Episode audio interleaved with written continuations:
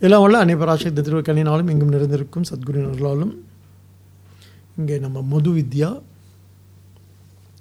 ஐந்தாவது பகுதி பதினாறாவது மந்திரம் இது இல்லை? போன வாரம் பார்த்தோம் அந்த மந்திரத்தோட விளக்கத்தை பார்த்தோம். மந்திரத்துக்குள்ளே நம்ம இன்னும் போகலை.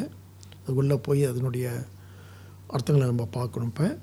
இங்கே மது வித்யா அதனுடைய பெருமை மது வித்யாவுடைய ஸ்துதி பேசப்பட்டுச்சு. இந்த ஞானம் வந்து ஏன் ஸ்துதினா ரொம்ப சுல இது ரொம்ப சுலபம் அல்ல. மிக மிக கடினமான உழைப்புடன் உழ உழைத்தால் தான் பலனாக வந்து அடையக்கூடிய ஞானம் இது அப்படின்னு சொல்லினா. ஏனென்றால் ஞானத்தின் பலன் இருக்குல்ல ரொம்ப ரொம்ப உயரமானது அது. உலகத்தில் நமக்கு வந்து எதுவுமே சுலபமாக கிடைச்சிடாதுன்றதுக்கு ஒரு நல்ல உதாரணம் இது. ஏன் இந்த ஞானத்தை வந்து அது சுதியை சொல்லும் பொழுது இது வந்து அதி கடினம் அப்படின்னு ஏன் சொல்கிறாங்க அப்படின்னு கேட்டால் இந்த உலகம் வந்து பலன் சார்ந்து நம்மளை வந்து இயங்க வைக்கக்கூடியது இந்த உலகம் பலன் சார்ந்து அது என்ன என்ன ஆனால் இந்த வாழ்க்கை எப்படி இருக்குன்னு கேட்டால் வாழ்க்கை ஒன்றும் அத்தனை கருணையானதாக காணும் இருக்க காணும் ம்? ஏன்னு சொன்னால் நாம் சொல்கிறது அதை கேட்குறதே கிடையாது இந்த வாழ்க்கை ம்? கடைசியில் அதை அது விருப்பப்படி தான் நம்ம வாழ வேண்டியிருக்குமோன்ற ஒரு சந்தேகம் வந்துக்கிட்டே இருக்குது நமக்கு. இந்த வாழ்க்கையை பற்றி சிந்திக்கும் பொழுது இது இந்த வாழ்க்கை என்பது நானாக நான் வந்து முடிவு செஞ்சு நான் என்னால் தீர்மானிக்கப்படுகின்றது இந்த வாழ்க்கைன்னு நினைக்கிறோம். அப்புறம் அந்த அந்த வாழ்க்கையுடைய என்ன நெளிவு சுழிவுகளை பார்க்கும் பொழுது அந்த சில கரடான கரடு முரடான பாதைகள் நாம் செல்லும் பொழுது இந்த வாழ்க்கை வந்து அத்தனை கருணையானது இல்லைன்னு தெரியுது நமக்கு. ஏன்னு சொன்னால் நம்ம விருப்பப்படி நம்ம வாழ முடியல. கடைசியாக அது விருப்பப்படி தான் வாழணுமோ அப்படின்ற ஒரு நிர்பந்தம் ஏற்பட்டுடுமோ அப்படின்ற சந்தேகம் வந்துகிட்டே இருக்கு நமக்கு. அதெல்லாம் மெல்ல வாழ வாழ தான் தெரியுது. முதல்ல நினச்சோம் நம்ம விருப்பப்படி தான் அந்த வாழ்க்கை அமைஞ்சிருக்குன்னு நினச்சிருக்கோம். அவள் அவள் அங்கே இங்கே தான் வந்து சங்கரர் போன்ற பெரியவர்கள் அல்லது ரிஷிகள்லாம் என்ன சொல்கிறாங்க இந்த பலன் அது ஏன்னா அந்த பழைய வாழ்க்கை எதை நோக்கி இருக்குன்னா பலனை நோக்கி இருக்குது நம்ம எதுக்கு இவ்வளவு உழைப்பு எத்து எத்து- எதுக்கு இவ்வளோ மெனக்கட்டுறோன்னு சொன்னால் ஏதோ இது சுகத்தை அடைஞ்சிடலான்னு சொல்லிட்டு. அப்போ அந்த சுகம்தான் உண்மைதான். அடையணும்னா ஆனால் அது வந்து இந்த பிரபஞ்ச சுகம் இல்லை. பிரபஞ்சம் என்பது மித்யா அப்படின்றது தான் இந்த என்ன மது மது வித்யாவுடைய சாரம். ஏன்னா மது ஏன்னு சொன்னால் இந்த பிரபஞ்சத்தை நம்பி நம்ம வாழ்ந்து உலகத்தை நம்பி நம்ம வாழ்ந்துட்டுருக்கோம். உலகம் எதாவது நம்மளுக்கு கொ கொடுத்துடாதா அப்படின்னு பார்த்துக்கிட்டே இருக்கிறோம். எதா பண்ணி நமக்கு எதா பண்ணி நல்லது பண்ணிடாதான்னு பார்க்குறோம். இல்லையா? பொதுவாக எல்லா இது நம்ம செயல்கள் கூட நம்ம ரொம்ப என்ன என்ன பண்ணுறோம் கட்டமைச்சுக்கிறோம். ஏன் இப்படி இதை செய்யக்கூடாது இதை செய்யக்கூடாது இதை செய்யணும். பிறகு கொஞ்சம் தான தர்மம்லாம் பண்ணணும். ஏன்னு சொன்னால் ஏன்னு சொன்னால் நம்ம நமக்கு எதாவது நல்லது நடந்துடாதான்ட்டுனா இல்லையா? நமக்குன்னா ஒட்டுமொத்த இந்த குடும்பத்துக்கு? ஆனால் இந்த ப்ராசஸ் என்ன ஆகுதுன்னு சொன்னால் மெல்ல மெல்ல இந்த வாழ்க்கையுடைய அந்த இந்த வாழ்க்கையுடைய இரும்பு கரங்கள் நம்ம வந்து மெல்ல பற்றி நம்மளை வந்து சம்டைம்ஸ் நசுக்கிற மாதிரியும் ஏன்னா குரவழியை வந்து பிடிக்கிற மாதிரியும் நமக்கு தோணும் பொழுது நம்ம நினைக்கிற மாதிரி க- கடவுள் கருணையானவர் தான். ஆனால் இயற்கை வந்து ரொம்ப கருணை இல்லாதது. இல்லாட்டி இருபதாயிரம் பேர் அப்படியே ஒட்டு ஒட்டுமொத்தமாக ஒரு என்ன ஒரு பூ பூகம்பம் சொல்லி சாகடிச்சிடும் ஒரே நேரத்தில். இந்த இந்த இந்த இந்த இந்த க கடவுள் கருணையானவர் அப்படின்னு சொன்னால் இயற்கை வந்து காருண்யமானது அப்படின்னு சொன்னால் இப்படி இதெல்லாம் நடக்கும் ஆனால் நடக்குது. ஸோ இதெல்லாம் நமக்கு நல்ல பாடங்கள் இல்லை? அதாவது நம்ம எதிர்பார்க்குற மாதிரி இந்த வாழ்க்கை இருக்காது அப்படின்றதுக்கு நல்ல பாடம் இதெல்லாம். இதெல்லாம் பார்க்கும் பொழுது நமக்கு என்ன என்னென்ன தோணுது அப்படின்னு சொன்னால் நாம் ஒன்றும் இந்த இந்த தங்கத்தட்டில் வச்சு நம்ம வந்து இங்கெல்லாம் வரவேற்கப்படலை. அதனால் இந்த வாழ்க்கையோட சாராம்சத்தை இந்த வாழ்க்கையோட என்ன சாரத்தை புரிஞ்சுக்கணும் அப்படின்னு சொன்னால் கொஞ்சம் மெனக்கடணும் தான். அதுக்கு நிறைய உழைப்பு வேணும். அந்த சாராம்சம் என்பது ஞானம்ன்றாரு. யார்? நமது ரிஷிகள் மகான்கள்லாம் என்ன சொல்கிறாங்க வாழ்க்கையோட சாராம்சம் என்பது ஞானம் ஞானம் வந்து எதை கொடுக்குன்னு சொன்னால் இப்படி இப்படி இந்த வாழ்க்கை இத்தனை கடுமையாக இருக்குது இத்தனை கொ- என்ன கொடூரமாக இருக்குது அப்படின்னு நம்ம நமக்கு சிந்தனைகள்லாம் ஏற்படுதில்லை? எண்ணங்கள்லாம் ஓடுது இல்லையா? இந்த எண்ணத்தை எண்ணத்தெல்லாம் மாற்றி அமைக்கிற மாதிரி இதுவெல்லாம் வந்து என்ன யதார்த்தமானது தான். அப்படின்ற ஒரு முடிவுக்கு வர்றதுக்கு. ம்? ஆக அப் அப்போ அந்த முடிவுக்கு நம்ம வரணும்னு சொன்னால் அதுக்கு மூணு நிபந்தனைகள் இருக்குது ஒன்று இந்த பிரபஞ்சம் மித்தியான்னு புரிஞ்சுக்கணும்.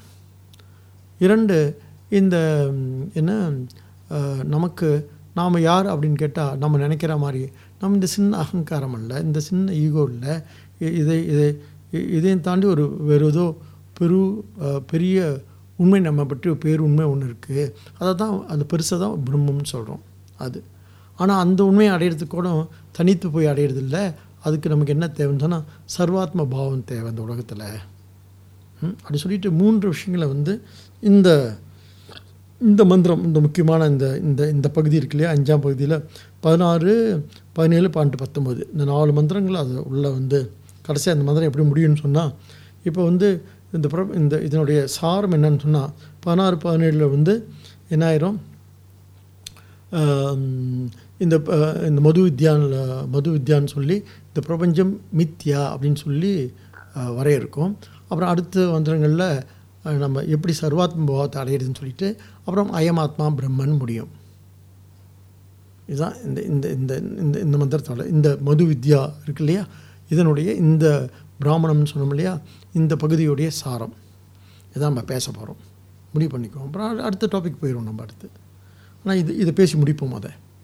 அப்போ ஆக இந்த மந்திரத்தை பாருங்களேன். இதம் அப்புறம் இந்த ஒரு கதையோடு தொடங்குது. இந்த கதையெல்லாம் போன வாரம் பார்த்தோம்ல. இதம் பை தன்மது தத்யங் ஆதர்வன வனக அஸ்விபியாய அஸ்விபியாம் உவாச்ச உவாச்ச ததேதத் ரிஷிஹி பஷ்யன் அவோச்சத்து.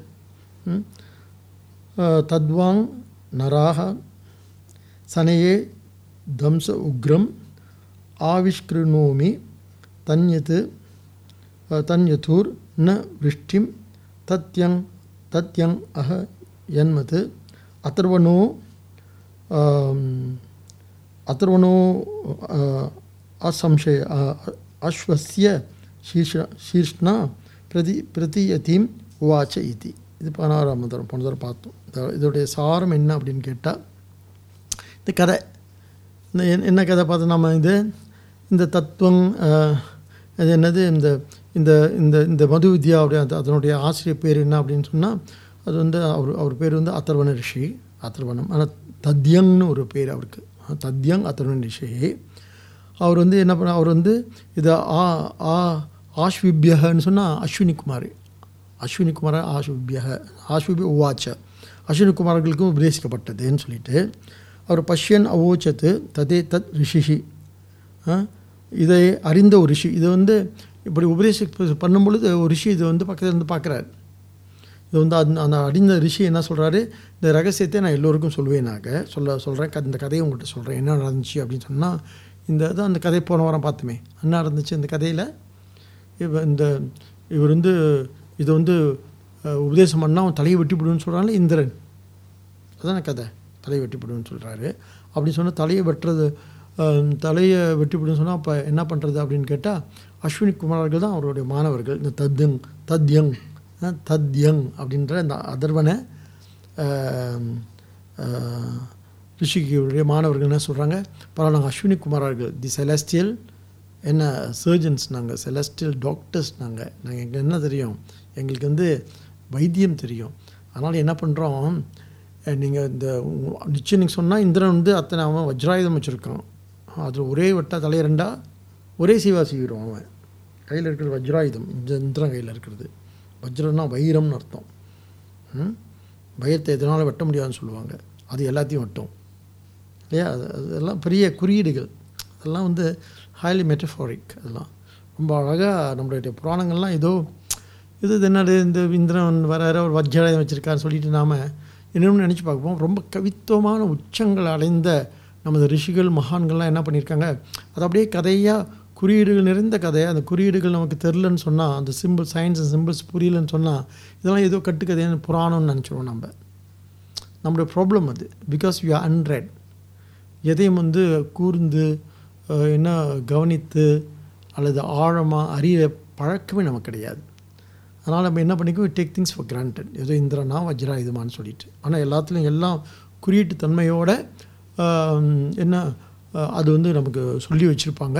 நான் அதை அறிய விரும்புகளுக்கு மட்டும்தான் இது புரியும் அது என்னன்னு சொல்லிட்டு. ஸோ நமக்கு அப்பேற்பட்ட ஒரு தாகம் இருந்தால் தான் உள்ளே போய் ஒவ்வொரு கதையும் ஏன் இப்படி ஒரு கதை வருது? அவங்க சொல்லுவோம் எதுக்கு இப்படி ஒரு கதை வருது? அப்படின்னு சொல்லிட்டு. ஸோ ஒரு ஒரு ஒரு ஒரு என்ன ஒரு அர்ப்பணிப்பை குரு என்ன சொல்கிறாரு பா சிஷ்யம் என்ன சொல்கிறான் நீங்கள் இது இந்த இந்த இந்த உண்மையை எனக்கு நீங்கள் சொன்னீங்கன்னு சொன்னால் உங்கள் தலையை சீவிரன்னு ஒருத்தர் சொல்கிறேன் என்ன பண்ணுறதுன்னு கேட்டால் அப்போ இந்த உண்மையை சொல்கிறதுக்கு நம்ம தலையை கொடுக்கணும்னு அர்த்தம். அது யார் கொடுக்கணும் முத? சிஷியன் இல்லை குரு கொடுக்கணும்னு அர்த்தம். அப்போ குரு குரு இந்த ஆசி ஆசிரியர்கிட்ட என்ன இருக்குன்னு பெரிய தியாக பரவாயில்ல வெட்டிக்கு வந்து தலையை. நம்ம ஏதாவது நம்ம இப்போ பாருங்கள் ஒரு மானம் வந்து சொல்கிறான் அவங்க தலையை வெட்டிக்கிறான் அப்புறம் நான் ஒட்டி ஒட்டி வச்சிடறேன்னா ஒத்துக்குமா என்ன? இல்லை மானம் வந்து பெரிய சர்ஜனாகவே இருக்கட்டுமே. ஆ, இருக்கட்டுமே பெரிய டாக்டர் நம்ம வான் டாக்டர் இன் மலேசியா வச்சு ஒத்துக்குமா என்ன? எது வேணாலும் நடக்கலாம். ஆனால் என்ன சொல்கிற சரி வெட்டு. வெட்டு அஸ்வ அஸ்வம்னா என்ன? குதிரை குதிரை தலையை வைத்து தச்சிடுறோம். நீங்கள் உபதேசம் பண்ணுங்கள் அப்போ உபதேசம் பண்ணவுடனே அவர் வந்து கதையை தலையை வெட்டி விடுவான் யார்? இந்திரன். பிறகு அந்த தலைக்கு இந்த தலையை வச்சு அங்கே தைச்சி விட்டுறோம் அப்படின்னு சொல்கிறார் இது இந்த கதையை கேட்கும்போது நமக்கு எந்த கிண்டக்காரன் கதை மாதிரி அது பிள்ளைங்களுக்கு சொல்கிற மாதிரி இருக்கும். நான் அதில் இருக்க அதில் இருக்கக்கூடிய அர்த்த புஷ்டியான அந்த எதுன்னு சொன்னால் ஸ்ரத்தையும் அர்ப்பணிப்பும் என்னது ஈடுபாடும் இருக்கு இல்லையா? அது ரொம்ப பெருசு. அதை அதை அதை சொல்கிறதுக்கு தான் வந்து அந்த இடத்துல என்ன இருக்குன்னா அந்த சிஷ்யங்கிட்ட என்ன இருக்கு? நல்லா பாருங்கள் இந்த சிஷ்யங்கிட்ட வந்து வந்து ஒரு தன்னம்பிக்கை இருக்குது தலையை வெட்டன்றானே தலையை வெட்டிட்டு ஒட்டுங்கன்னா தன்னம்பிக்கை இருக்கணுமே. தன்னம்பிக்கை இல்லாமல் செய்வான் அதை. ஆனால் பணிவும் இருக்குது என்ன இருக்குது எதுக்கு தலையை வெட்டுறேன்னு சொன்னால் பணிந்தும் பணிவடை செய்தும் உங்கள்கிட்ட பாடம் கேட்குறதுக்குன்னு சொல்கிறான் இப்போ அவங்ககிட்ட என்ன இருக்குது அப்படிங்கிற ந- நல்லா பாருங்கள் ஒரு ஒரு ஒரு சிஷ்ய லட்சணம். என்ன அப்படின்னு கேட்டால் அதில் ஒரு மாணவன் மாணவன் எப்படி இருக்கான் அப்படின்னு கேட்டால் அவன்கிட்ட தன்னம்பிக்கையும் இருக்குது பணிவும் இருக்குது ம்? அதே மாதிரி அவன்கிட்ட என்ன இருக்குன்னு சொன்னால் ஒரு ஒரு ஒரு ஒரு என்ன சொல்கிறது ஒரு நிமிர்வும் இருக்குது அதே சமயத்தில் ஒரு நிமிர்வு இருக்குது நிமிர்வுனா எனக்கு தெரியும் என்னால் முடியும் அப்படின்றது தான் நிமிர்வு. ஒரு நிமிர்வு இருக்குது அதே சமயத்தில் என்ன இருக்குதுன்னு சொன்னால் ஸ்ரத்தையும் இருக்குது நம்பிக்கையும் இருக்குது இல்லை நம்பிக்கையோடு அந்த நிறுவனம் தக்க வச்சுக்கிறான். தன்னோட தெளிவும் இருக்குது அறிவில். இந்த இந்த கூறுகளை வந்து மெல்ல இந்த உபனிஷத் மூலம் இந்த இந்த குறியீடுகள் மூலமாக நமக்கு உணர்த்துறாங்க சும்மா ஒரு சும்மா சொல்கிற கதைகள் இல்லை. அதனால தான் அந்த கதைகள்லாம் அப்படி பொருத்தி நம்ம பார்க்க தெரியணும் நமக்கு. ஒன்று. சரி. அப்புறம் என்னது? அப்புறம் என்ன சொல்கிறாரு இது இந்த தத்வாங் நரா நரா சனையே தம்ச உக்ரம். ம்? என்ன சொல்கிறாரு ரொம்ப உக்ரமாக யார் உக்ரமாக நடத்தப்படுறாங்கங்க? அந்த குரு. என்ன தலையை வெட்டி இன்னொரு தலையை பொருத்தி ஒரு குதிரை தலையை பொருத்துறது ரொம்ப உக்ரமாக நடத்தப்படுது. தத்து ஆவிஷ் ஆஹ், குருனோமி. இதை எல்லோருக்கும் சொல்ல போகிறேன் சொல்கிறார் இப்போ இப்படி நடந்துச்சு ஒரு விஷயம் இப்படி நடந்திருக்கு. ஒரு ஒரு ஒரு சிஷ்யனும் குருவை பாருங்கள் இது எங்கள் உலகத்தில் எங்கேயாவது நடக்குமா? இங்கே நடந்திருக்கு பாருங்கள் இந்த கதையை வந்து உள்ள எல்லாருக்கும் நான் சொல்ல போகிறேன் சொல்லி இன்னொரு ரிஷி இதை பார்த்துட்டு இருந்த ஒரு ரிஷி சொல்கிறார் சொல்லி இதான் முதல் ஸ்லோகத்துடைய இது. தன் யது ந விருஷ்டி. எப்படி இது எப்படி நான் காட்ட போகிறேன்னா இந்த அது ஒரு நல்ல உதாரணம் உதாரணம் சொல்கிறாரு தன் யதுகுன்னா விருஷ்டியும் அதாவது ஒரு மழை கொடுக்கும் கருமேகம் இருக்கு இல்லையா? கருமேகத்தை பார்த்தோன்னு தெரியுமா? மேகத்தை பார்த்தேன்னு விருஷ்டிம்னா கருமேகம்னு அர்த்தம். ம்? அதாவது அந்த மேகத்தை பார்த்தோன்னு தெரியுமா? மழை வரப்போதா இல்லையான்னு சொல்லிட்டு. ஏன்னா கருமேகம்ன்றாரு. எதை? இந்த இந்த இந்த இந்த இந்த வித்யாவை. அந்த மாதிரி அவரை பார்த்தோன்னு தெரியுது. நிச்சயமாக இந்த குரு வந்து நமக்கு இந்த இந்த வித்தையை நமக்கு சொல்லித்தர போகிறாரு போல் காட்டி கொடுப்பது போல் அவருடைய கருணை அவருடைய என்ன தியாகம் வந்து நம்ம கண் முன்னால் நிற்கிது அது நிச்சயமாக உலகத்துக்கு எல்லாம் சொல்லணும். ரிஷி ரிஷி கு தத்யங் ஹ என் மதுகு இதை வந்து இந்த இந்த தத்துவம் என்ற ரிஷி இந்த மது வித்தியை வந்து ஆதர்வனக வாம் அஸ்வசிய ஷிர்ஷா ஷிர்ஷானா. ஆ- ரிஷிக்கு இது வந்து குதிரையின் தலை மூலமாக அதுவும் எப்படி உபதேசிக்கிறான்னு சொன்னால் குதிரை தலை மூலமாக தான் உபதேசிக்க உபதே உபதேசிக்கிறாராம். ம்? உபதேசிக்கிறார். பிர யதீம் உவாச்ச. அதை நான் வந்து நான் இப்போ சொல்ல போகிறேன் அப்படின்னு சொல்லி ஆரம்பிக்கிறார். எப்படி சொல்ல போகிறார் இப்போ? அது பதினேழாம் மந்திரத்தில் எப்படி அதை என்ன நடந்துச்சு நான் சொல்ல போகிறேன் உங்களுக்கு. இப்போ என்னப்பா நடந்துச்சு அப்படின்னு கேட்டால் பதினேழாவது மந்திரத்தை சொல்கிறாரு அதே தான் திரும்பவும்.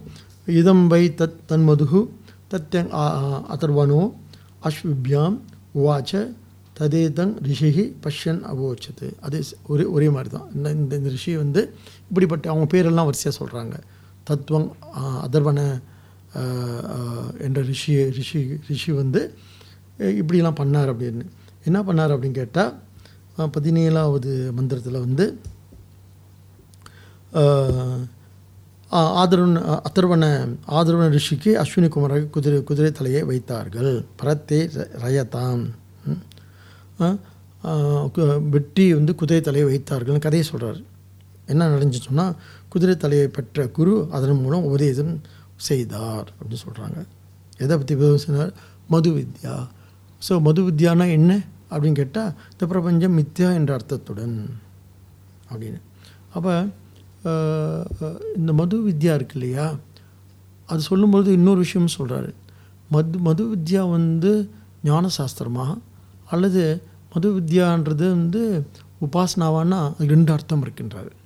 அந்த ரிஷி என்ன சொல்கிறாரு பொதுவாகவே நாம் வந்து ஒரு ஒரு உண்மையை சொல்லும் பொழுது ஒன்று பிரம்மம்னு சொல்லும் பொழுது அல்ல பரமேஸ்வரன் சொல்லும் பொழுது அதை நம்ம எப்படி பார்ப்போம்னு சொன்னால் அவர் எனக்கு எல்லாம் அருள வேணும்னு பார்க்கும் பொழுது அவரை நம்ம என்னவா எடுத்துக்குவோம்? ஈஸ்வரனாக எடுத்துக்குவோம்.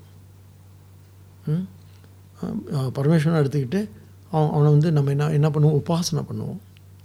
இல்லை எனக்கு வந்து ப பரமேஸ்வரன்றது எதுவுமே தேவையில்லை. என எனக்கு வந்து நான் பரமேஸ்வரன் நான் எனக்கு வந்து விடுத என்ன மோட்சம்தான் தேவைன்னு சொன்னால் அது வந்து அறிய முற்படுவோம் ஸோ எல்லா விதமான உபாச என்ன வழிமுறைகளையும் ஒரு ஒரு ஒரு விஷயத்தை ரெண்டாக புரிஞ்சுக்கிற தன்மை மனுஷாளுக்கு உண்டு. ஏன்னு சொன்னால் முதல்ல எப்படிப்பட்டவனா நான் தேவைகள் உடையவன் மனிதன். அப்புறம் தேடல்கள் உடையவன் மனிதன். முதல் தேவைகள் எல்லாம் பூர்த்தி ஆச்சு வச்சுக்கோங்களேன் அவர் தேடல்கள் சிறக்கும். அதனால் இந்த மந்திரத்தில் சவாம் மது அஹ், புரோவச்சத் புரோ புரோவோச்சாத்து மது வித்யா உபதேசித்தார் ரிதாயன் துவா சற்றம் யதுகு அவர் சொன்ன வாக்கை காப்பாற்ற இந்த மது வித்யா உபதேசம் பண்ணுறாரு தஸ்ராவ்.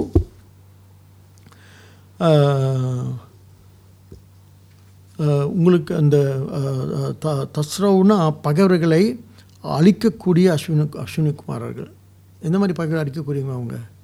இங்கே பகைன்றதே என்னன்னு சொன்னால் நோய் தான் நமக்கு பெரிய பகை. கொஞ்சம் நோயாக பட்டணும்னு வச்சுக்கோங்களேன் எதுவுமே வந்து என்ன பண்ணாது நமக்கு. பிடிக்காம போயிடும். வேதாந்தமே பிடிக்காம போயிடும். மனசு கொஞ்சம் சலிச்சிச்சுன்னு வச்சுக்கோங்களேன். மனசு கொஞ்சம் வருத்தத்தில் இருக்குன்னு வச்சுக்கோங்களேன். இதெல்லாம் கேட்குறத விட்டுருவோம். என்னத்தை கேட்டு என்ன இருக்குது அப்படின்னு சொல்லிட்டு. அப்போ யார் அஸ்வினி குமாரர் அப்படின்னு சொன்னால் சொல்கிறாரு வந்து பகைவர்களே அடிக்கக்கூடிய ரெண்டு அதான் ரெண்டும் எடுத்துக்கணும். ஒன்று இந்திரன் என்ற பகைவனை அடிக்கக்கூடியவன். இல்லையா? ஏன்னா இல்லாட்டி இந்திரனை இந்திரனை வந்து ஹேண்டில் பண்ணலன்னு சொன்னால் இந்த இந்த வித்தை கிடைக்காம போயிடும் இன்னொன்று நமக்கு பெருந்தடை என்பது மனத்தடை தான். ஸோ மனசில் என்ன இருக்குன்னா மனசில் சோகம் இருந்தாலும் வருத்தம் இருந்தாலும் துன்பம் இருந்தாலும் இன்னும் ஒரு ஒரு ஒரு பரபரப்பு ஒரு படபடப்பு இருந்தாலும் ஆங்குவேஷ் என்ன நடக்கும் ஏது நடக்கும் அப்படின்ற வருத்தம்லாம் இருந்துச்சுன்னு சொன்னால் எதையுமே கேட்க தோணாது நமக்கு. ஒரு மாதிரி செயல் இன்மையில் போய் விழுந்துருவோம். வி ஃபால் இன்ட் இனர்ஷியா ஒரு மாதிரி ஒன்றும் சரியாக ஓடாது. ஒரு மாதிரி போய் உட்காந்துருவோம் என்ன பண்ணி என்ன பண்ணுறதுன்னு ஸோ இந்த டிப்ரெஷன் இருக்குல்ல அது ரொம்ப கவனமாக நம்ம பார்த்து நம்மளை வந்து எப்பொழுதுமே என்ன பண்ணோம் இந்த யூ அதான் இந்த யூகோவை பற்றி நேற்று நம்ம தெளிவாக பேசணும் இது. இந்த யூகோனா என்ன அப்படின்னு சொல்லிட்டு. கரெக்டாக புரிஞ்சுக்கிட்டோம் ஈகோனா நான் இந்த அகங்காரம்னா என்னன்னு சொல்லிட்டு.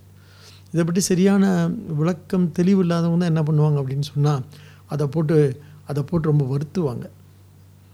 இதை பண்ணாமல் அதை பண்ணாமல் இது செய்யக்கூடாது அதை செய்யக்கூடாதுன்னு சொல்லிட்டு ஆச்சாரங்களில் போய் விழுந்து அனாச்சாரம் ஆயிடுவாங்க அப்படி இல்லாமல் இங்கே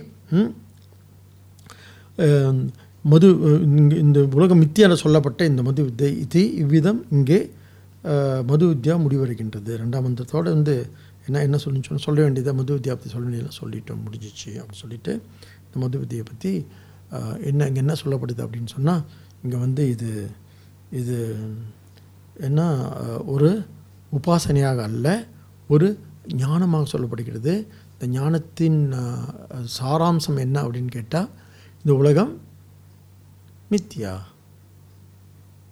ம்? பிரம்மம் சத்தியம் அப்படின்றது. ஓகே? சொல்லி முடிக்கிறார். இப்போ அடுத்து பதினெட்டாம் மந்திரம். அந்த பதினெட்டாம் மந்திரமும் வந்து அது மீண்டும் மீண்டும் வந்து இங்கே என்ன சொல்லப்படுது அப்படின்னு கேட்டால் அதே ரிஷி தான். இதம் வை தன்மது தத்யங்க அத் அத்ரவனோ அத்ரவனக அஸ்விபியாம் உவாச்ச ததே தது ரிஷி பஷ்யன் அவோச்சத். ம்? ரூபம் ரூபம் பிரதிரூபம் பபுவ அப்படின்னு இன்னொரு விஷயத்துக்கு மேலே கொண்டு வராங்க. ம்? அதாவது நமக்கு இங்கே என்ன இருக்குன்னு சொன்னால் இது வந்து என்ன சொல்லுவாங்க? பு- புனருக்தி தோஷம்னு இதுக்கு பேர். சொன்னதையே திருப்பி திருப்பி சொல்கிறது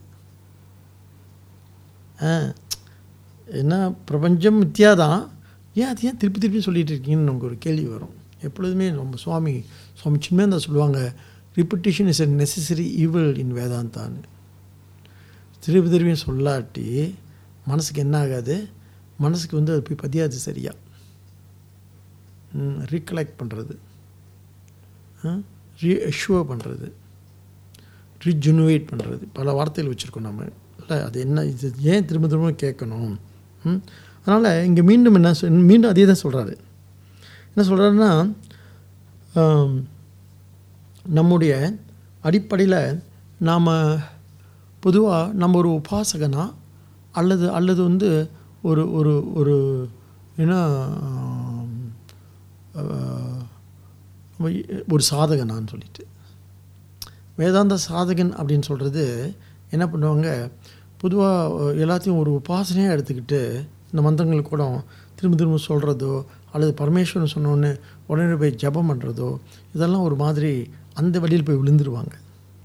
அதனால் இதை வந்து என்ன புரிஞ்சுக்கணும்னு சொன்னால் இந்த ஒட்டுமொத்த உலகமும் வந்து எதனால் வந்து வியாபிக்கப்பட்டு எதனால் வந்து ஸ்தாபிக்கப்பட்டு எதனால் வந்து என்ன இது வந்து எதை நம்பி எதை அதிஷ்டானமாக ஆதாரமாக கொண்டிருக்குன்றது திரும்பி சொல்கிறேன் இந்த ஒட்டுமொத்த உலகம் அதே விஷயந்தான் அதான் சொல்கிறேன் இது ஆக்சுவலி ரிப்பிட்டேஷன் தான். ஏன் இந்த ரிப்பிட்டிஷன் இருக்குன்னு சொன்னால் பொதுவாக மனித உயிர் இருக்குல்ல நான் அப்படின்னு சொல்லி இது கொஞ்சம் நம்ம சிந்திச்சோம் இது. இந்த நான் அப்படின்னு சொல்லக்கூடிய இந்த மனித உயிர் இருக்கு இல்லையா? இது இதை நாம் எப்படி புரிஞ்சுக்கணும்னு சொன்னால் இது என்ன இருக்கும்? இது என்ன இது தன்னை பற்றிய அதுக்கு ஒரு கருத்து இருக்குது என்னன்னு சொன்னால் நான் ரொம்ப நிறைய தேவைகள் உடையவன். I need I have a lot of என்ன நெசசிட்டிஸ் அந்த தேவைகள்லாம் பூர்த்தியானால் நான் சந்தோஷமாக இருந்துருவேன் அப்படின்ற மாதிரி. அதுக்கு ஒரு தன்மை இருக்குது இந்த மனித உயிருக்கு என்னன்னா நிறைய தேவைகள் இருக்குது இந்த தே மனித இயல்பே வந்து என்ன அதான் காம காம குரோத மோகம்னு சொன்னோம். மூணு வார்த்தை எப்பொழுதுமே வந்து ஸ்ரீகிருஷ்ணர் கூட கீதையில் யூஸ் பண்ணிக்கிட்டே இருக்காரு.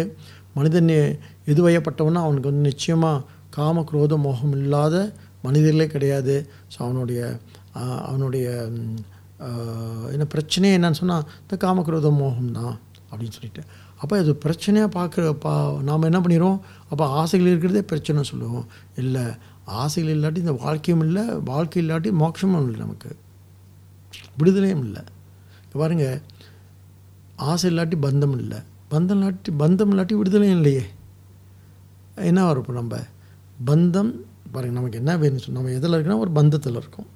ஒரு கட்டுண்டு இருக்குன்னு வச்சுக்கோங்களேன். அப்போ நமக்கு என்ன வேணும்? விடுதலை வேணும். இல்லையா? அப்போ இதுக்கு காரணம் என்ன? ஆசை தான் காரணம். ம்? அல்லது மோகம் தான் காரணம். வச்சுக்கோங்களேன். அப்போ நம்ம என்ன நினைக்கிறோம்? அப்போ ஆ- ஆசை தப்பு தானே அப்படின்னு நம்ம நினைப்போம். மோகம் தப்பு தானே அப்புறம் குரோதம் கோபம் குரூரம் கொடூரம் இருக்குல்ல? அதெல்லாம் தப்பு தானே அப்படின்னு நமக்கு தோணிகிட்டே இருக்கும் இல்லையா? ஸோ முதல்ல இதை நாம் நம்ம மனசுக்கு நம்ம எஜுகேட் பண்ணணும். என்ன அப்படின்னு கேட்டால் நமக்கு பந்தம் இருந்தால் தான் மோட்சமே. பந்தமும் மோட்சமும் பந்தம் இல்லைன்னு சொன்னால் கொஞ்சம் முந்தி சொன்னோம் இல்லையா நம்மளோட நிலை என்னன்னு சொல்லிட்டு நம்ம வந்து ஒரு ஒரு டிப்ரெஸ் ஸ்டேட்டில் ஸ்டேட்டில் என்ன இருப்புன்னு சொன்னால் ஒரு இருள் இருப்போம். அப்போ ஆசை என்பதே வெளிச்சம்தான். காமம் என்பதே வெளிச்சம் தான் நம்ம என்ன இப்போ வெளிச்சம் போட்டு காட்டப்படுறோம். வெளிச்சத்துக்கு வந்துட்டோம். நம்ம சுற்றி என்ன இருக்குது நம்ம சுற்றி ஒரு ஒளிவட்டம் இருக்குதுன்னு நினச்சிக்கோங்களேன். எல்லாருக்கும் விருப்பமாக இருக்குமே இது. ஏன்னா எல்லா சாமிக்கும் அந்த ஒளிவட்டம் இருக்கும் பாருங்கள் அப்போ நம்ம சுற்றி நல்லா உற்று பார்த்தால் நம்ம சுற்றி ஒரு ஒளிவட்டம் தெரியும் நல்லா பாருங்கள் அந்த ஒளிவட்டம் வேறு எதுவும் இல்லை. அதுதான் ஆசைன்னு அர்த்தம். ம். அதுதான் என்ன? ஆசை அந்த நம்மளை சுற்றி நீங்கள் எப்படி இருக்கீங்க? அப்படி பல பலன்னு இருக்கீங்க. ம்? நீங்கள் எப்படி இருக்கீங்க? ரொம்ப தேஜஸோடு இருக்கீங்கன்னு அர்த்தம். நிறைய ஆசைகளோடு இருக்குன்னு அர்த்தம். யாரும் நம்மளை பார்த்து புகழ்ந்தாலும் வச்சுக்கோங்களேன் பல பலன்னு இருக்கீங்களேன்னு ஓகே புரிஞ்சுக்கோங்க. நம்ம என்ன பண்ணிடுவோம்? ஓ அப்படியே ரொம்ப சந்தோஷப்படுறோம். ஆக்சுவலி நம்ம என்ன பண்ணணும்? கொஞ்சம் வெக்கப்படணும். இப்படிலாம் சொல்லாதீங்க. வெக்கமாக இருக்குது கேட்குறதுக்கு. இந்த சூடு சொன்ன இல்லாதவங்க சந்தோஷப்படுவாங்க. இன்னும் ரெண்டு மூணு ரூபாய் கண்ணாடி பட்டு வருவாங்க. அது அவங்க நம்ம கணக்கில் எடுத்துக்க வேணாவே இல்லை நமக்கு கொஞ்சம் எல்லாம் இருக்கு இல்லையா? அதனால் நம்ம என்ன பண்ணுவோம் அப்படின்னு சொன்னால் அப்படியா ரொம்ப தேஜஸாக இருக்கா? பாப்பா ரொம்ப என்ன இருக்குது ரொம்ப ஆசைகள் இருக்குன்னு அர்த்தம். ம் ரொம்ப ரொம்ப பளபளன்னு இருக்குமா? ரொம்ப வெளிச்சமாக இருக்குமா? இங்கே பாருங்க வெளிச்சம்னா என்ன? வெளிச்சம்னா இப்போ தான் எனக்கு கொஞ்சம் வெளிச்சம் வெளிச்சம் வந்து என்னை வெளிச்சப்படுத்துகிறாங்கன்னு அர்த்தம். மிகவும் பாப்புலர்னு அர்த்தம். ஸோ நீங்கள் என்ன எப்படி இருக்க விரும்புகிறீங்க அடிப்படையில் நாம் நான் இந்த அகங்காரம் இருக்குல்ல ஈகோ இருக்குல்ல அப்போ அது எதுவால் ஆனதுன்னா அந்த ஈகோ தான் காம குரோத மோகத்தால் ஆனது. அப்போ காமம்ன்றது என்னன்னு சொன்னால் அதான் ஆசைன்றது என்னன்னு சொன்னால் என்னை நான் நிறைவாக வச்சுக்கிறது தான் ஆசை. நான் இருக்கேன் அப்படி இருக்கணும் நிறைவாக இருக்கணும். என்னை நிரப்பிக்கொள்வது ஆசை. ஒன்று. மோகம் என்ன? நாம் நான் என்னை மட்டும் நிரப்பிட்டு நான் இங்கே நிரப்பிட்டு நான் தனியாக இருந்தால் பத்தாது. நான் நான் அப்படி இருக்கிறது உலகத்துக்கே தெரியணும். உலகத்தை நிரப்புவது மோகம். தன்னை நிரப்பிக்கொள்வது என்ன? காமம். உலகம் பூரா நான் தெரியணும்னு நினைக்கிறது மோகம். இப்போ நீங்கள் என்ன? நீங்கள் லோக்கல் சாமி. நான் அவர் வந்து இன்னும் நேஷ்னல் அவர் international O குட்லா no my masters international Swami no நான் change I changed my guru. Why? I have to change my, I've, go- I've சொல்லிட்டு. அப்போ நமக்கு எப்பயும் வெளிச்சிக்க வெளிச்சு பிடிக்கிறதுக்கு இந்த வெளிச்சம் ரொம்ப பிடிக்கும் நமக்கு. நம்ம உண்மையை ஏற்றுக்குவோமே இந்த வெளிச்சம் நமக்கு ரொம்ப பிடிக்கும். ஆ? யாரெல்லாம் வந்து கொஞ்சம் வெளிச்சத்துக்கு கொண்டாடப்படுறாங்களோ அவங்களாம் ரொம்ப எப்படி இருப்பாங்க? அவங்க தான் அந்த டிவி ஸ்டார்ஸாக இருப்பாங்க இல்லை அல்லது சினிமா ஸ்டார்ஸாக இருப்பாங்க. அவங்களுக்கு எவ்வளோ வெளிச்சம் எங்கே போனாலும் வெளிச்சம் ம், இல்லையா? ஆக இந்த இந்த இந்த மோகம் அப்படின்றது என்ன அர்த்தம்னு சொன்னால் தப்பு கிடையாது அது. என்னை நிரப்பிக்கொள்வது காமம் உலகம் பூரா நான் நிரம்ப வேண்டும் நினைப்பது மோகம். எல்லாரும் என்னை பற்றி பேசினா எனக்கு எப்படி இருக்கும்? சந்தோஷமாக இருக்கும். நான் number one artist number one class one singer நான் வந்து நம்பர் ஒன் ஆக்டர் பாருங்களேன் இதெல்லாம் இதெல்லாம் இதுதான் நம்ப ஸோ இதெல்லாம் என்ன அப்படின்னு சொன்னால் ஆனால் இதுக்கு தடை ஏற்பட்டால் என்ன ஏற்படும்? குரோதம். கோபம். அது எப்படி வந்து என்ன என்ன நீங்கள் மிஞ்ச முடியும்? அது எப்படி என்ன வந்து நீங்கள் நீங்கள் என்கிட்ட போட்டிக்கு வர முடியும்? இந்த போட்டி பொறாமைகள். அப்போ குரோதம்னா என்னென்னா முதல்ல அது சிம்பிள் கொஞ்சமாக இருந்தால் அதுக்கு பேர் பொறாமை. இந்த காம மோக குரோதம் சொன்னோம்ல சொல்லும்போது காம குரோத மோகம்னு சொல்லுவோம். ம்? அப்போ குரோதம்னா என்னன்னு சொன்னால் முதல்ல என்ன போட்டியை நினைக்கிறீங்களே அது குரோதம் அது பேர் பொறாமை. போட்டியாக நினச்சா உன்னை நான் அழிச்சிடுவேன். அதுக்கு பேர் வஞ்சம். பழி தைக்கிறது. வஞ்சம். அப்புறம் ஓ நான் நான் எல்லாம் நீ வாழ்ந்துருவியோ அப்படி சொன்னால் அதுக்கு பேர் வன்மம். ஆ வன்மம். குரோதம் குரோதம் எப்படி வளருதுன்னு சொல்கிறேன் ஏதோ தெரியாத மாதிரிலாம் பார்க்காதீங்க. நம்ம அதை தான் பண்ணிக்கிட்டு இருக்கோம். ஆனால் ரொம்ப ரொம்ப சட்டலாக பண்ணுவோம் நம்ம. கொஞ்சமாக கொஞ்சமாக சட்டலாக பண்ணுவோம். இது எல்லாம் எல்லா இடத்துலையும் இருக்கும். பொதுவாக மொதல் குடும்பத்தில் தான் ஸ்டார்ட் பண்ணுவோம். யாரை நம்ம மொதல் எக்ஸ்பெக்ட் பண்ணுவோம் கூட இருக்கிறவங்கள. ஆ? கணவன்னா மனைவி எக்ஸ்பிளைட் பண்ணுவான். இல்லாட்டி என்ன மனைவினா கணவரை எக்ஸ்பிளைட் பண்ணுவாங்க. அல்லது குடும்பத்தில் தங்கச்சியா அண்ணனை அம்மாவை அப்பாவை? சுரண்டல் எங்கே தொடங்குன்னு நினைக்கிறீங்க?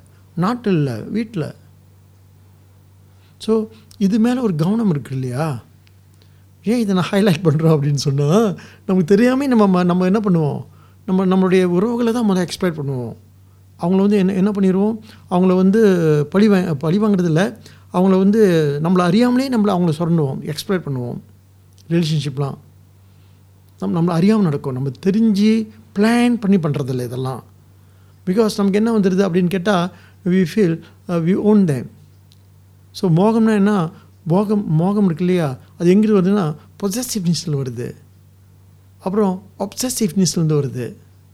You very obsessive about the relationship that's why become very possessive when you possessive you start start புரியுதா? அது நம்மளை அறியாமல் அதுக்கு ரொம்ப பாதிக்கப்படுறங்க பெண்கள் தான். நம்ம யார் ரொம்ப எக்ஸ்ப்ளைட் பண்ணோம்னா வீட்டில் பெண்களை தான் எக்ஸ்ப்ளைட் பண்ணிடுவோம். நீ பண்ணால் என்ன? ஏன் ஒரு நாள் என்ன ஏன் எனக்கு வந்து என்ன இது சாப்பாடு சரியில்லை அப்படின்னு சொல்லிட்டு? ஏன் ஒரு நாள் நீ தான் சமைச்சு பார்க்குறது உனக்கு என்ன கேடுன்னு நம்ம கேட்க முடியாது. வாயடிச்சிருக்கணும் பேசாமல் ஏன்? நீ ரொம்ப சம்பாதிக்கிறல்ல? ஆகிய இவ்வளோ விஷயங்கள் இருக்குது இதில். ஆனால் நம்முடைய இளமையில் முதிரா முதிரா இளமையில் முதிரா மனசில் இதெல்லாம் நம்ம பண்ணியிருப்போம். பரவாயில்ல. என்ன சொல்ல வரேன்னு சொன்னால் இது இது இப்போ இப்போ நம்ம இதை தெரிஞ்சுக்கிட்டால் போதுமானது. தெரிஞ்சுக்கிட்டோன்னே மெல்ல இதுலேருந்து வெளியாயிரும் நம்ம. ஓஹோஹோ. நம்மளும் கொஞ்சம் ஒத்தாசையாக இருப்போம். நம்ம கூட மாடு பண்ணுவோம். அப்படின்னு தோணும் நமக்கு. அப்போ முதல்ல இதுலேருந்து அதனால தான் அப்போ இப்போ அப்போ அகங்காரம் ஈகோனா என்ன அப்படின்னு கேட்டால் ம், அதான் ஈகோ ட்ரீட் பண்ணுவாங்க. இந்த ஒட்டுமொத்த வாழ்க்கையை இப்போ ஈகோ என்னென்னு சொன்னால் அங்கே ஆசையில் இருக்கிறது தப்பு இல்லை. ஆசைகள் எப்படின்னா வரையறுக்கப்பட்ட ஆசைகளாக இருக்கணும். அப்போ அப்போ தான் நான் நிறைவாக இருக்கணும். ஒரு நல்ல சாப்பிட சாப்பிட்டா தான் நான் சந்தோஷமாக இருப்பேன். சாப்பிட சொல்லினா எனக்கு ரொம்ப எரிச்சலாக இருக்கும். ஒரு நல்ல டீ சாப்பிட்டா தான் என் நான் நான் வந்து நிம்மதியாக இருப்பேன். இல்லாட்டி என் நிம்மதி போயிடும் அதனால் நான் நிறைவாக இருக்கிறது என் தப்பு கிடையாது. ஆனால் அதை எப்படி பண்ணணுன்றது தான் நமக்கு ப்ராப்ளம் அதை மற்றவங்க சுரண்டது மூலமாக பண்ணக்கூடாது. முடிஞ்சால் நம்ம பண்ணிக்கணும். அல்லது மற்றவங்கள உதவியோடு பண்ண உதவியோடு ரெண்டு பேரும் சேர்ந்து பண்ணிக்கலாம். அப்படிப்பட்ட ஒரு எக்ரிமெண்ட் தான் வந்து குடும்பம்ன்றதே உறவுன்றதே. ஸோ இந்த அளவுக்கு புரிதல் இல்லாமல் இல்லாதனால நம்ம என்ன ஆகுதுன்னா ரொம்ப அகங்காரமாக ரொம்ப ஆணவம் வந்துடும் ஏற்பட்டுருது. அதனால் அகங்காரம் வந்து தப்பு கிடையாது நம்மளுடைய சம்பிரதாயத்தில். இந்த காம் அகங்காரம்னா என்னன்னா காம குரோத அகங்காரம். அகங்காரம்னா என்ன? தன் நிலை தன் உணர்வுன்னு அர்த்தம். அகம்னா என்ன? அகம்னா நான் அகங்காரம்னா நான் என்று என்னை உணர்தல். அதான் அகங்காரம். அகம் என்பது நான். சரியா? ஐ. அகங்காரம்னா நான் இருக்க நான் நான் என்று என்னை உணர்றது. அது பேர் தான் அகங்காரம். அது தப்பு கிடையாது. ஆனால் வீங்கிய அகங்காரம் வீங்கிய ஈகோ டால் ஈகோ இன்னும் சொல்கிறோம் இல்லையா? ஈகோட டால் ஈகோன்னு சொல்கிறோம் இல்லையா? அது என்னன்னு சொன்னால் அது எப்பொழுது அது வந்து மற்றவங்களை மற்றவங்களை வந்து மற்றவங்களை வந்து எக்ஸ்ப்ளாய்ட் பண்ணுதோ மற்றவங்களை மார்ஜினலைஸ் பண்ணுதோ மற்ற சுரண்டுதோ அப்போ அது தப்பாக போயிடும். அதனால் ஈகோ தப்பு கிடையாது. காமம் தப்பு கிடையாது. மோகம் தப்பு கிடையாது. ஆனால் இப்போ குரோதமோ என்ன? தப்பு கிடையாது. மனுஷன் ஏன்னா தொடர்ந்து நம்ம செயல்படணும்னு சொன்னால் யாரையும் நம்ம போட்டியாக செய்யணும்னு சொன்னால் நம்ம செயல்படவே முடியாது. போய் எதில் விழுந்துருவோம். Will fall in action initial விழுந்துருவோம். செயலின்மையில் விழுந்துருவோம். ஸோ செயல் நம்ம இருக்கிற வரைக்கும் இதெல்லாம் கொஞ்சம் கொஞ்சம் நமக்கு இருக்க தான் செய்யும் ஆனால் சரியாக கவனமாக ஹேண்டில் பண்ணுறது இருக்குல்ல? அவன் தான் யோகி. பகவான் சொல்கிறாள் கீதையில் யோகம்னா என்ன? அப்படின்னு கேட்குறப்ப சொல்கிறது என்ன என்ன யோகத்தை பற்றி சொல்லும் பொழுது சமத்துவம் யோக உச்சியத்தை ஒரு சமநிலையோடு வந்து இந்த காம குரோத மோகத்தை கையாளுறது இருக்கு இல்லையா? காமக்ரோத மோகத்தை நிர்வகிப்பது இருக்கு இல்லையா ஹேண்டலிங் அண்ட் மேனேஜிங் இருக்கு இல்லையா அதுதான் யோகம்ன்றாரு பகவான். ஓகே ஸோ முதல்ல இந்த நானை சரியாக புரிஞ்சுக்கிட்டா தான் அகங்காரத்தை சரியாக உள்வாங்கிக்கிட்டா தான் அப்புறமெல்ல இந்த அப்புறம் ஏன் ஏன் சரி? அதெல்லாம் சரிதான். அப்போ எங்கே நம்ம வாழ்ந்துட்டுருக்கோம் உறவுகளோடு வாழ்ந்துட்டுருக்கோம் எங்கே இருக்கோம்னு சொன்னால் வீட்டில் இருக்கிறோம் குடும்பத்தோடு இருக்கிறோம். இந்த குடும்பம் எங்கே இருக்குன்னா சமுதாயத்தில் இருக்குது சமுதாயம் எங்கே இருக்குன்னா இந்த உலகத்தில் இருக்குது இந்த உலகம் என்னன்னா மித்தியான்றாரு சாஸ்திரம். அப்போ you have taken very seriously about your family you have taken very seriously about your relationship அப்போ நம்ம என்ன புரிஞ்சுக்கணும்? இதெல்லாம் வந்து ஒரு இருப்பல்ல ஒரு நிலையம் அல்ல என் குடும்ப நிலை இப்படி இருக்கே அப்படின்னு வருத்தம் இருக்குது நமக்கு. அது நிலையம் அல்ல அது ஒரு நிகழ்வு. வந்து போகுதுன்னு சொல்லிட்டு டிஸ்மிஸ் பண்ணுற ஒரு பேர் அறிவு இருக்குல்ல அதான் நி- மித்யா தத்துவம். அப்பாடா. ஒன்று ப்ளீஸ் நீங்கள் நீங்கள் நம்ம இப்படி தான் இதை புரிஞ்சுக்கணும். நான் என்னோடய வார்த்தையில் சொல்லிகிட்டு இருக்கேன் அதெல்லாம். நான் எப்படி புரிஞ்சுக்கிட்டனோ அதை அதை அதை அதை நான் அப்படி நான் சிந்திச்சு பார்க்குறேன். சும்மா கான்செப்ட் தான் சொல்கிறது சும்மா வெறும் கலை சொற்களாக வந்து சொல்கிறது வந்து பெரிய விஷயம் கிடையாது. நான் பாட்டுக்கு பிரபஞ்சம் மித்யா அப்படின்னு சொல்லிட்டு போகலாம் ஆத்மா சத்தியம் பிரம்மம். அதை விட சத்தியம்னு. சும்மா சொல்லலாம். சத்தியம் மித்யா பிரம்மம் ஆத்மா பூத்மா எல்லாம் சொல்லலாம். ஆனால் இது சரியாக எப்படி எப்படி வந்து நம்ம வாழ்க்கைக்குள்ளே இதை வந்து புரிஞ்சுக்கிட்டு நாம் நாம் இதை கையாளுறது இருக்கு இல்லையா? அதுதான் நமக்கு தேவை. இன்றைக்கி கூட ஒரு இது போட்டிருந்தாங்க.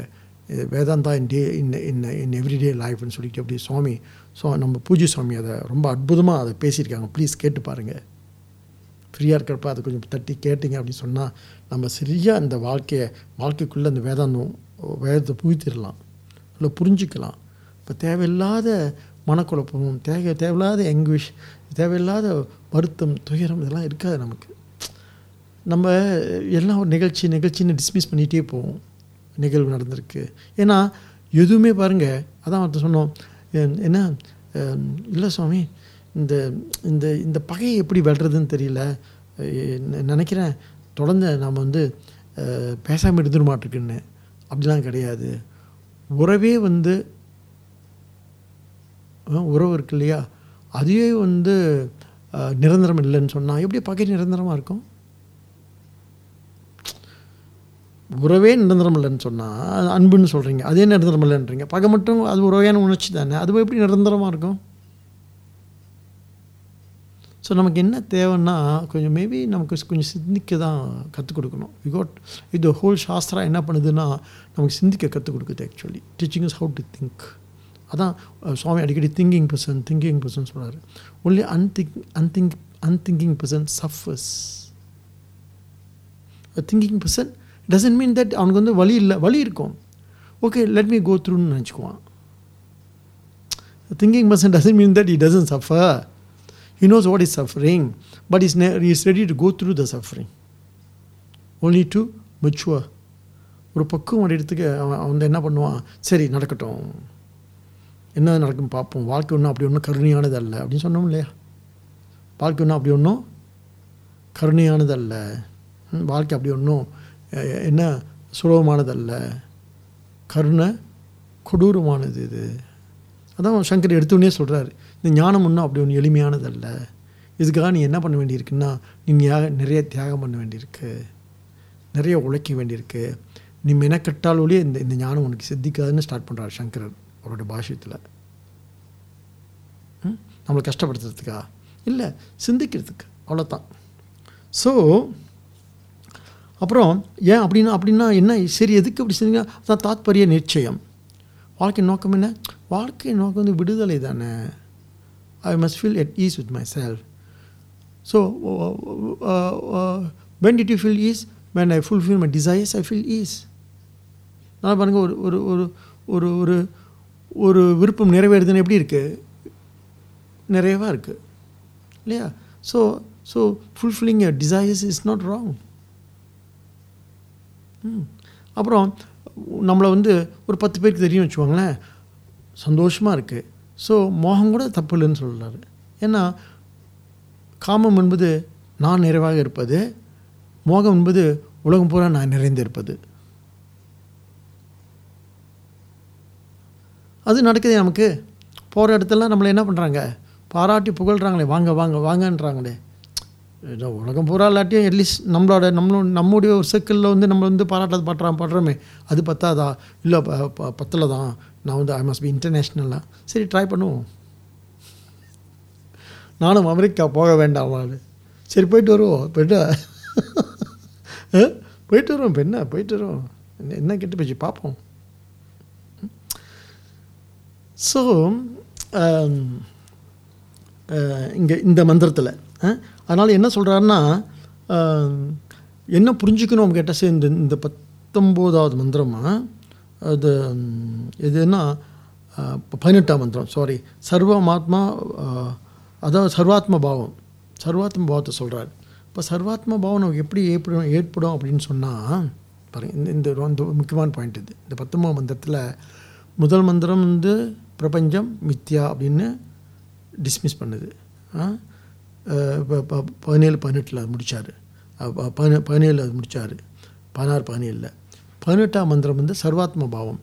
சர்வாத்ம பாவம் சொன்னால் சொன்னோம் இல்லையா அந்த நாம் எப்படி இருக்க விரும்புகிறோன்னா நான் எல்லாமா இருக்க விரும்புகிறேன் I should be known to everybody I must be popular fame and name is my desire so okay you can have it அம்னேஷ் அப்போ அந்த ஃபேம் அண்ட் நேம் இருக்கு இல்லையா இந்த ப்ரா பிறப்பில் நமக்கு எப்படி வரும்னு சொல்லிட்டு நமக்கு தெரியாது.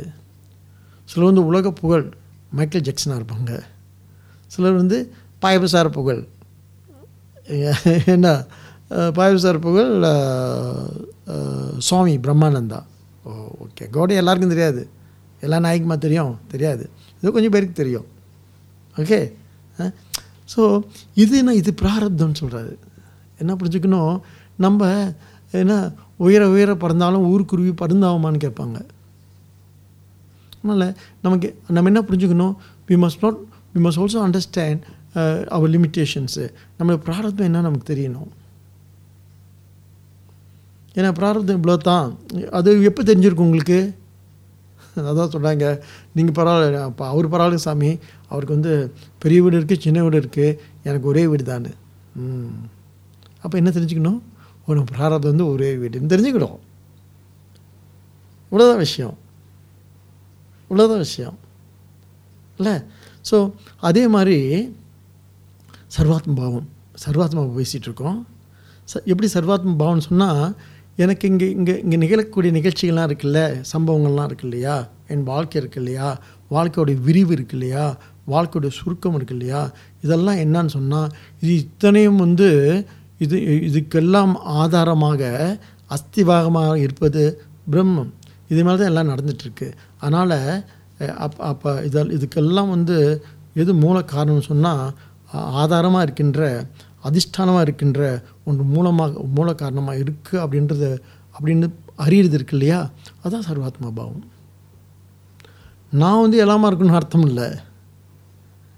எனக்கு சின்ன வாழ்க்கை அமைஞ்சாலும் பெரிய வாழ்க்கை அமைஞ்சாலும் சின்ன வெளிச்சம் கட்டா கிடைச்சாலும் பெரிய வெளிச்சம் கிடைச்சாலும் எல்லாருக்கும் அதிக ஆதாரமாக அஸ்திவாரமாக அதிஷ்டானமாக இருப்பது ஒரே வஸ்து ஏக்க வஸ்துன்னு தெரிஞ்சால் அப்போ எல்லாம் நிற்கிற அந்த பூமி தான் நம்ம நின்றுட்டுருக்கோம் எல்லாம் எல்லாம் அனுபவிக்கிற அந்த மண்ணு தான் நான் அனுபவிச்சுட்ருக்கோம். அவன் பெரிய மண்ணை அனுபவிக்கிறான் நான் சின்ன மண்ணை அனுபவிக்கிறேன். அவன் பெரிய சுகத்தை அனுபவிக்கிறான் நான் சின்ன சுகத்தை அனுபவிக்கிறேன். சுகம்ன்றது இங்கே பாராபட்சம் கிடையாது வேதமே கிடையாது. இருப்பது ஒன்றேன்னு சொன்னால் திஸ் திஸ் இஸ் ரிசால்வ்ன்றாரு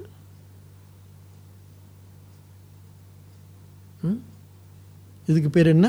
சர்வாத்ம பாவம். ம்?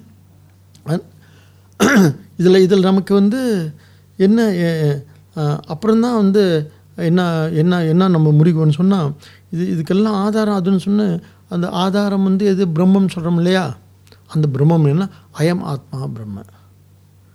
அந்த பிரம்மம் நான் அப்படின்னு ஒரு அறிவு ஒரு நமக்குன்னு சொல்கிறார் அப்போ நான் சின்னவன் அவங்க பெரியவங்க நான் சின்னதாக அனுபவிச்சுட்ருக்கேன் பெருசாக அனுபவிச்சுட்ருக்காங்க அப்படின்ற படத்தில் நமக்கு வராது. என்ன? இந்த நாலேஜ் இருந்தால் ம்? அதுக்கு அதுக்கு என்ன பண்ணணும்னு சொன்னால் அதுக்கு எப்படி நம்ம புரிஞ்சுக்கணும்னு சொன்னால் இதைத்தான் நம்ம வந்து வேற்றுமையில் ஒற்றுமை. என்ன? என்ன வேற்றுமையில் ஒற்றுமைனா வேறு வேறாக இருந்தாலும் கூட அங்கே நம்ம தான் நாம் நாம் நாம் அதில் தான் இருக்கிறோம். அதில் எந்த விதமான எந்த விதமான என்ன டிஃப்ரென்ஸ் அதாவது வேற்றுமை கிடையாது அப்படின்னு புரிஞ்சுக்கிட்டு இது வந்து ஆனால் ஒரு விஷயம். இங்கே பாருங்கள் இதை வந்து நாம் வந்து பிரத்யட்சமாக பார்க்க முடியாது. பிரத்யக்ஷ அனுமானமோ அல்லது ப- பிரத்யக்ஷ பிரமாணமோ கண்ணால் பார்த்து அனுபவித்து அல்லது அனுமான பிரமாணமோ ஊகத்தால் அறிய முடியாது. இது எப்படி அறிய முடியும் அப்படின்னு சொன்னால் ஏன்னா it's capping it's my not my எக்ஸ்பீரியன்ஸ்னு எல்லாம் இந்த சர்வ உலக ஒட்டுமொத்த உலகத்தையும் நான் அனுபவிக்கிறேன்னு எனக்கு எக்ஸ்பீரியன்ஸ் இல்லையேன்னா இட் கெனாட் பி எக்ஸ்பீரியன்ஸ் அது எப்படின்னா அதனால தான் நமக்கு என்ன என்ன பிரமாணம் கேட்குறது? சாஸ்திர பிரமாணம் சப்த பிரமாணம் அதுதான் சொல்லுது. அது மூலமாக தான் நம்ம அறிய முடியுமே தவிர என்னாலே இல்லை எனக்கு அது தெரியலையேன்னு கேட்டால் உன் நீ வச்சிருக்கிற இந்த புலன்களை வச்சு இது நீ அறிய முடியாது. அதான் பிரத்ய பிரத்- பிரமாணம் பிரமாணத்தால் உண்மையை அறிய முடியாதுன்னு சொல்கிறாங்க அனுமான பிரமாணத்தால் உண்மையை அறிய முடியாதுன்னு சொல்கிறது நமக்கு என்ன வேண்டும்? சாஸ்திர பிரமாணம். எது சாஸ்திர பிரமாணம்? சப்த பிரமாணம். எது சப்தம்? அயம் ஆத்மா பிரம்ம சப்தம். அகம் பிரம்மாஸ்மி சப்தம். தத்துவமசி சப்தம். ஸோ இப்படி நாம் வந்து என்ன பண்ண வரணும் அப்படின்னு கேட்டால் இப்படி இப்படி ஒரு இன்னும் ஒரு சமாதானத்துக்கு நம்ம வரணும். அறிவிலேயே. ம், வரணும். ஆக அதுக்கு என்ன தெரியணும்னு கேட்டால் அதுக்கு எல்லாமே ஈஸ்வர அப்போ இந்த சர்வாத்மாவத்தில் எல்லாமே ஈஸ்வரன் ஈசன் எல்லாம் ஈசன் செயல் அப்படின்னு இந்த பக்திலாம் சொல்கிறோம் இல்லையா? அதான் கொஞ்சம் கொஞ்சம் அந்த அதெல்லாம் அதெல்லாம் நமக்கு வந்து எக்ஸ்போஸ் ஆகுறது நல்லது. ஸோ பக்தி மார்க்கத்தில் என்ன சொல்கிறாங்க எல்லாம் ஈசமயம் எல்லாம் ஈசன் மயம் சர்வம் பிரம்மமயம் சர்வம் என்ன ஈசன் மயம் சொல்லிட்டு அப்போ அப்போ அந்த அந்த பக்தியில் வந்து என்ன ஆயிருன்னா அவங்களுக்கு என்ன இருக்குன்னு சொன்னால் ஒரு மாதிரி ஒரு ஸ்ரத்த வந்துடும் அதுக்கு நாம் அங்கே கிட்ட போகிறது கொஞ்சம் கஷ்டம். ஏன்னு சொன்னால் அவங்களுக்கு முழுக்க முழுக்க என்ன இருக்கும்? ஒப்பு கொடுத்தல் சரண்டர் டோட்டல் சரண்டர் இருக்கும். அது வந்து நம்மளால் சிந்திக்க முடியாத ஒன்று பிகாஸ் நம்மக்கிட்ட இல்லையே. அது அதனால தான் நமக்கு வந்து ஒரு ஒரு ராமகிருஷ்ணரோ ஒரு ஒரு ஒரு என்ன ஒரு என்ன கண்ணப்ப நாயனாரோ அல்லது ஒரு பூசலாரோ நமக்கு தேவைப்படுது. சுட்டி காமிக்கிறாங்க. அப்படி இருந்தாங்க. அப்படின்னு சொல்லிட்டு. ம்? இப்போ அப்படி இல்லைன்னு சொல்லி நம்ம வருத்தமும் தேவையில்லை.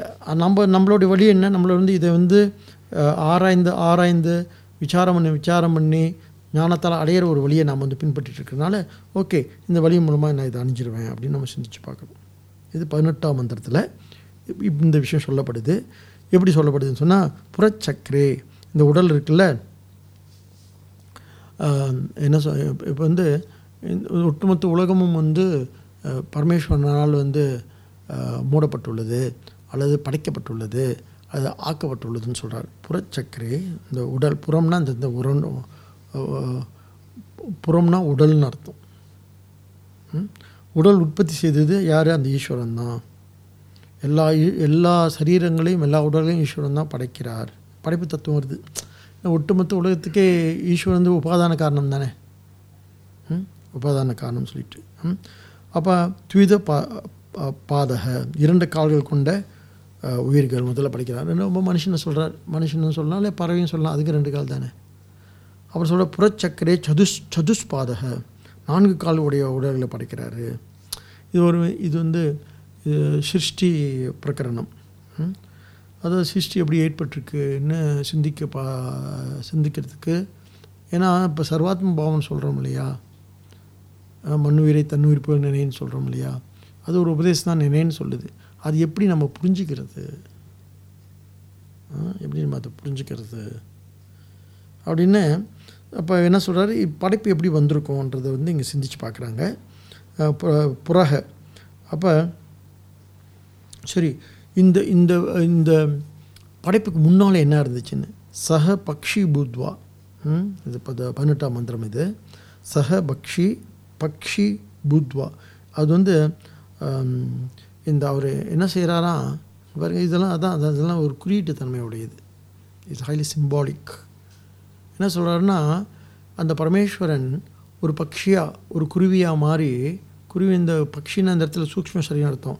ஒரு சூக்ஷ்ம சரீரமாக மாறி இந்த இந்த உடல்களை புகுந்தாருன்னு சொல்கிறாங்க இதை விட்டு இந்த குருவி இந்த என்ன ஒரு பறவைன்றது வந்து இது வல்லூர் கூட வந்து பறவை போல உயிர் இங்கிருந்து அப்படியே பிரிஞ்சு போயிடுதுன்னு சொல்கிறாரு ஒரு வார்த்தை பாவச்சிருக்கார் வள்ளுவர். எப்படி உயிர் போகுதுன்னு சொன்னால் பறவை மாதிரி பறந்து போயிடுது இங்கேருந்து அப்படின்னு சொல்லிட்டு. ம்? அதே தான் இங்கே சொல்கிறா பாருங்கள் இதெல்லாம் வந்து அதை சிம்பாலிக்னு சொல்கிறேன் ப ஒரு பறவை போல் இந்த சூக்ஷ்ம சரீரமாக உள்ள அவர் வந்து நமக்குள்ளே இந்த உடலுக்குள்ளே புகுந்து புற புருஷ ஆவிஷத். சொல்கிறாரு இந்த சூழ சரீரத்துக்குள் அவர் எப்படி பிரவேசிக்கிறாரு? ஏன்னா அவர் பாருங்கள் இது ஸ்தூல சரீரம். சூழ சரீரத்துக்கு முன்னால் என்ன இருக்கணும்? ஏன்னா சூழ சரித்திரம் என்ன இல்லை? சைத்தன்யம் இல்லை. அப்போ சைத்தன்யம் எதில் இருக்குது சூக்ஷ்ம சரீரத்தில் தான். சைத்தன்யம் எங்கே பிரதிபலிக்கும்? மனசில் தான் பிரதிபலிக்கும். உடம்புல பிரதிபலிக்காது. இல்லையா? ம்? அப்போ பிரதிபிம்பிக்காது. சைத்தன்யம் வந்து பாருங்கள் நம்மகிட்ட ப்ராப்ளம் என்னன்னு கேட்டால் உடல் ஜடன்னு தெரியும். இல்லை? ஏன்னு சொன்ன உடல் வந்து ஒரு கருவி தான் ஜடம் அப்படின்னு நமக்கு தெரியும். மனசு வந்து சாஸ்திரம் ஜடன்னு சொல்லுது. ஆனால் எப்போது மனசை ஜடமாக நம்ம உணர்ந்துருக்குமா? உணர்ந்ததே இல்லை. இல்லையா? ஆனால் எப்படி அப்படி ஜடன்னு சொல்கிறீங்க மனசை போய் அப்படின்னு ஒரு கேள்வி வரும். அப்போ நம்ம சொல்கிறோம் எப்படி இங்கே பாருங்கள் எது ஸ்தூ பஞ்சபூதங்களால் ஆனது ஸ்தூல சரீரம். சரியா? ஸ்தூல பஞ்சபூதங்களால் ஆனது காற்று நெருப்பின் ஸ்தூல பஞ்சபூதங்களால் ஆனது இந்த ஸ்தூல சரீரம். சூக்ஷ்ம பஞ்சபூதங்களால் ஆனது சூக்ம சரீரம். அப்போ ஸ்தூல பஞ்சபூதங்கள் ஜடம்னு சொன்னால் சூக்ஷ்ம பஞ்சபூதங்களும் ஜடமாக இருக்கணும். எனவே மனசு ஜடம் அப்படின்னு எங்கள் சாஸ்திரம் சொல்கிறது ஆனால் நம்ம அனுபவம் அப்படி இல்லை. அதனால தான் அனுபவத்தை அம்பாதன்னு சொல்கிறது சாஸ்திரம். எப்போது நம்ம மனசு ஜடமாக உணர்ந்துருக்குமா? உணர்ந்து உணர முடியாது. It's not my experience so மனம் ஜடம் என்பது என்ன அறிவு தான் தவிர இட்ஸ் நாட் எக்ஸ் அதனால தான் we don't much talk about experience in in spirituality so நம்ம வந்து நம்மளுடைய அனுபவத்தை வச்சு ஒன்றும் சொல்ல முடியாது. அனுபவம் தப்பாக போயிடும் பல அனுபவம் நம்ம தப்பாக போயிருக்கே. இது தப்பாக போகிறது யாரை கேட்கணும்? ஆனால் சாஸ்திரமாக சொல்லுது? நீ வந்து அறிவுபூர்வமாக சிந்தி. அறிவுபூர்வமாக சிந்திக்கும் பொழுது எப்படி சூக்ஷ்ம சரீரம் வந்து ஸ்தூல சரீரம் ஜடமோ சூழ சரீரம் எதனால் ஆனது? பஞ்சபூதங்களால் ஆனது. சூக்ஷம் சரீரம் எதனால் ஆனது? சூக்ஷ்ம பஞ்சபூதங்களால் சட்டல் எலிமெண்ட்ஸால் ஆனது. எனவே ஜடம். ஆனால் எனக்கு வந்து சைத்தன்யமாக எனக்கு வந்து ஒரு நான் நான் ஃபீல் பண்ணுறேன்னு கேட்டால் ஆ அதான் என்னன்னு கேட்டால் இந்த சித்து என்ன பண்ணுது? பிரதிபிம்பிக்குது. எங்கே? எப்படி கண்ணாடியில் வந்து சூரியன் பிரதிபிம்பிக்குதோ எப்படி எப்படி தண்ணீரில் வந்து சூரியன் பிரதிபிம்பிக்குதோ அதுபோல் சித் என்பது மனசில் வந்து பிரதிபிம்பிக்கிறதுனால அது சைத்தன்யமாக தெரியுதுன்னு சொல்லி இதெல்லாம் வேதாந்த பாடம் நம்ம படித்தது இல்லை புதுசாக கேட்குற மாதிரி கேட்டுறாதீங்க எனக்கு அப்புறம் உயிரே போயிடும் இல்லை இல்லை ஏன்னு சொன்னால் நம்ம எல்லாத்தையும் கனெக்ட் பண்ணிக்கணும். எல்லாத்தையும் கனெக்ட் பண்ணிக்கணும். அப்போ தான் இந்த சப்ஜெக்ட்டு என்ன உபனிஷத் வந்து இந்த மாற்றி மாற்றி இப்படி இப்படி இப்படியே பேசிட்டு உரையாடல் தானே? அதனால் பாருங்கள் இது வந்து பெரிய என்ன இன்டலெக்சுவல் ஜிம்னாஸ்டிக் இல்லை. ஒரு சின்ன உரையாடல் அப்படி அப்படி நம்ம சொல்ல சொல்ல வந்து மனசை வந்து அது உள்வாங்கி அந்த அறிவு வந்து உள்வாங்கி அதை வந்து அப்படியே அதை அப்படியே நம்ம நாம் வந்து அப்படியே ஊறி நிற்கிறது இருக்கு இல்லையா? மெல்ல அதுலேருந்து அப்படி மெல்ல அறிவு அப்படி மேலேருந்து ஒரு தெளிவுபடுத்து இருக்கு இல்லையா? அதுதான் நம்ம இந்த பா இந்த உரையாடலில் நடக்கணும் நடக்கணும் நமக்கு நடக்கும்னு நம்புகிறோம் அதுக்காக தான் இவ்வளவு இவ்வளவு உதாரணங்களோடு இவ்வளவு என்ன வாழ்க்கை தருணங்களோடு வாழ்க்கை அனுபவங்களோடு இது பேசிக்கிட்டே இருக்கும் நம்ம பேசி தொடர்ந்து பேசிக்கிட்டே இருக்கோம். ரைட் அப்படி சொல்கிறார் புற புருஷ ஆவிஷத்து இந்த ஸ்தூல சரீரத்துக்குள் இந்த இந்த இந்த சரீரத்துக்குள் இந்த சித்து வந்து பிர என்ன பண்ணுது? அல்ல அறிவு என்ன பண்ணுது? அப்படின்னு கேட்டால் பிரதிபிம்பிக்குது. அதுக்கு அர்த்தங்கள்லாம் எப்படி ஒரு சூரியன் வந்து பல நீர்நிலையில் பிரதிபிக்கிறதோ பிரதி பிரதிபிம்பிக்குதோ அதே போல் எங்கே இருக்கிற ஒரே சித்து எல்லா உடலில் இருக்கிற ஸ்தூல சரீரங்களிலும் மனசுலையும் பிரதிபிம்பிக்குது அப்படின்னு சொல்கிறார் சவா அயம் புருஷக ஏன்னா இது வந்து புருஷன் இந்த இந்த புருஷனுக்குள்ளே இது வந்து புருஷன்னா சர்வேஷு புருஷு. எங்கே நிறைஞ்சிருக்கும் பேர் புருஷன். புரி என்ன ஒரு ஒரு இடத்துல இருக்க புருஷன் இன்னொரு அர்த்தம் இருக்குது புருஷனுக்கு ஒரு அர்த்தம் இருக்குது எட்டிமாலஜி இது எட்டிமாலஜி எட்டிமாலஜிக்கலி ரெண்டு அர்த்தம். அந்த வார்த்தையை வந்து விரித்து பார்த்தோன்னு சொன்னால் எங்கே நிறைஞ்சிருக்கும் புருஷன் ஒரு அர்த்தம். சர்வேஷு புரு புருஷக புருஷ பு சர்வேஷு புருஷ புருஷக அப்படின்னு சொல்லிட்டு புரி எய்தே இது புருஷக. என்ன ஒரு இந்த இந்த உடல் என்ற ஒரு இடத்துல இருக்கிறனால அது புருஷன் பேர் இருக்குது அவன் வந்து எப்படிப்பட்டவனாக இருக்குன்னு சொன்னால் நான் ஏன கிஞ்சன அனாவிருத்தம் சொல்கிறார் இந்த பரமா இது இந்த இந்த இந்த இந்த ஒட்டுமொத்த உடல்களும் எல்லா புறம் அந்த புற புறன்னு சொல்லிகிட்டே இருக்கார்ல புறகன என்ன அர்த்தம் இந்த இடத்துல? உடல்கள்னு அர்த்தம் தேகங்கள்னு அர்த்தம். ந ஏன கிஞ்சன அனாவிருத்தம். ஒட்டுமொத்த உடல்களிலும் இந்த இந்த இந்த சைத்தன்யம் தான் வந்து என்ன பண்ணுது அப்படின்னு சொன்னால் ஆவிருத்தம் அப்படின்னா வியாபிக்கின்றது. அப்போ இங்கே வந்து நெகட்டிவாக சொல்கிறாரு ஒட்டுமொத்த உடலிலும் பிரதிபிம்பிக்காத ஒரு பொருள் உண்டா அப்படின்னு கேட்குறாரு ஒட்டுமொத்த ஒட்டுமொத்த உடலும் பிரதிபிம்பிக்கின்ற ஒரு பொருள் பேர் தான் சித்து அப்படின்னு சொல்கிறாரு இல்லை பிரம்மம்னு சொல்கிறாரு ம்? ஏனேன ஆகையால் ம், அப்புறம் சொல்கிறார் ஏனேனா மிக அருகாமையில் அது ரொம்ப நெருக்கமாக நமக்கு ரொம்ப நெருக்கமாக இருக்கக்கூடியது யார்? நம்ம உணர்வு தான் உடம்பு இருக்க தெரியுது மனசு என்ன புலன்கள் இருக்குது தெரியுது அது கிட்ட தான் இருக்குது மனசு இருக்குது இன்னும் நல்லா தெரியுது அறிவு இருக்கிறது ரொம்ப நல்லாவே தெரியுது. அதுக்கும் ரொம்ப உணர்வாக இருக்குதுன்னு சொன்னால் நான் என்ற உணர்வு. இல்லையா? அப்போ அதுக்கு அது எப்படிப்பட்டதுன்னு சொன்னால் நமக்கு மிக மிக ஏ ஏனேன அப்படின்னு சொன்னால் நமக்கு மிக நெருக்கம்னா ஏனேன கிஞ்சன அசம்பிருத்தம் இந்த பிரம்மத்தால் வியாபிக்கப்பட்டுள்ள ஒட்டுமொத்தமாக வியாபிக்கப்பட படாதது என்று ஏதாவது உண்டா அப்படி சொல்லிட்டு நெகட்டிவாக சொல்லி பார்க்குறாரு. அது எது? அந்த முக்கியத்துவத்தை சொல்கிறதுக்கு இல்லவே இல்லைன்னா என்ன அர்த்தம்? இருக்கா இல்லையான்னா இருக்குன்னு சொல்ல வேண்டியதானே அது ஒரு வழி. இல்லவே இல்லைன்னு அர்த்தம்? அது முக்கியத்துவத்தை சொல்கிறது நிச்சயமாக உண்டுன்னு அர்த்தம். இப்படி சொல்லி பதினெட்டாவது அத்தியாய மந்திரத்தை சொல்லி முடித்து அடுத்து ப பன்னெண்டு பத்தொம்போதாம் மந்தியத்தில் இந்த ஒட்டுமொத்த இந்த இந்த விஷயத்தை வந்து முடிக்கிறார் ஸ்ரீகிருஷ்ண. என்ன இங்கே இந்த ரிஷி? இது ரொம்ப முக்கியமான மந்திரம் இது. இதில் தான் என்ன இருக்குது சர்வாத்ம பாவம்னு சொல்லி சொல்லி அடுத்து வந்து என்ன? அயமாத்மா அப்படின்னு ஒரு ஒரு ஒரு பெரிய பேர் அறிவு அந்த மந்திரத்துக்குள்ளே வச்சுருக்குறாங்க. ரூப் இதை எப்படி ஸ்டார்ட் பண்ணுது அப்படின்னு சொன்னால் இந்த இந்த மந்திரம் வந்து நாம் என்னவாக இருக்குன்னு சொன்னால் பரமாத்மா ரூபமாக நாம் இருக்கிறோம். அது இது எது சத்தியம்னா பிரம்மம் சத்தியம். இது எப்படி இருக்குன்னு சொன்னால் இந்த ரூப் திரும்ப சொல்கிறார் அந்த அந்த இதை நாம் எப்பொழுதுமே இந்த படைப்பு இருக்கு இல்லையா? பிரவேச என்ன இது இது என்ன சொல்லுவோம்? எப்படி இந்த நமக்கு எல்லாம் என்ன என்ன பெரிய கேள்வி அப்படின்னு சொன்னால் எப்படி இந்த பிரம்மம் வந்து எப்படி இந்த பரமேஸ்வரன் வந்து நமக்குள்ளே பூந்தாருன்னு சொல்லிட்டு. நமக்குள்ளே இது எப்படி பூந்துச்சு? அப்படின்னு இதை பற்றி நமக்கு பிரவேச ஸ்ருதி அப்படின்னு பேர் இருக்குது எப்படி பிரவேசம் பண்ணிச்சு? எப்படி வந்து பூந்துச்சு? எப்படி புரிஞ்சுதெல்லாம் இருக்குது தெரியுதுல்ல? அதான் எப்படி பூந்துச்சுன்னு தெரில எப்படி போகுதுன்னு தெரில அதுதான் பெரிய விஷயம். ஆனால் இருக்கிறது மட்டும் நல்லா தெரியுது. அதனால தான் கடைசியாக அத்வைதம் சொல்லுது அது பூர்வம் இல்லை போகும் போக்கும் வரவும் புணர்வும் இல்லை புண்ணியனேன்னு. ஏன் நீங்கள் போய் வேதாந்தத்துக்கு போகணும்? சித்தாந்தத்தில் என்ன சொல்லுது? போக்கும் இல்லை வரவும் இல்லை வந்து பூர்வம் இல்லை போகவும் இல்லை எப்பயும் இருக்கிற புண்ணியன் இது அப்படின்னு. அதுக்கு பேர் தான் புண்ணியன். அப்படின்னு சொல்லிட்டு. அதுக்கு பேர் தான் புண்ணியவான். ஆ, புண்ணியவான் பேர் வச்சுக்கலாம் புண்ணியவான் இல்லை.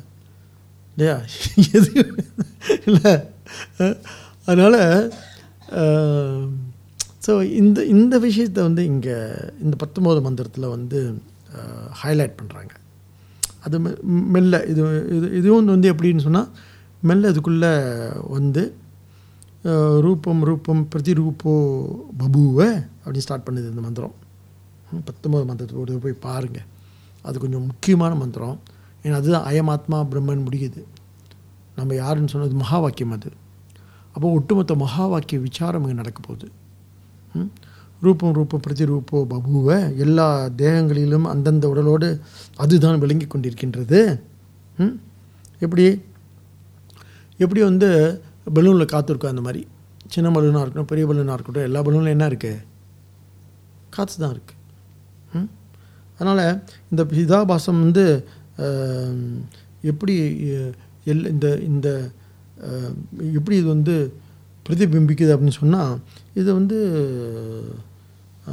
சூரியன் வந்து கண்ணாடியில் பிரதிபிம்பிக்கிற மாதிரி அதே சேம் அதே அதே என்ன உதாரணங்கள் தான் பிர- பிரதிபிம்பிக்கிற மாதிரி அல்லது சந்திரன் வந்து எல்லா நீர்நிலையிலும் பிரதிபிம்பிக்கிற மாதிரி இந்த சிதாபாசம் என் சரி இந்த சிதாபாசத்தோட பிரயோஜனம் என்ன? அது ஒரு அது முக்கியமான டாபிக் அங்கே சொல்ல போகிறாங்க சரி இது சிதாபாசம்னு சொல்லிட்டு ஒரு சித் ஆபாசம் நாம் யார் அப்படின்னு கேட்டால் அந்த ஜீவன் நம்ம ஜீவன் சொல்லக்கூடிய அந்த வந்து யாருன்னு கேட்டால் அந்த சித்த சித்தா சி- அந்த சித்தால் வந்து ஆபாசம். ஆபாசம்னா என்ன?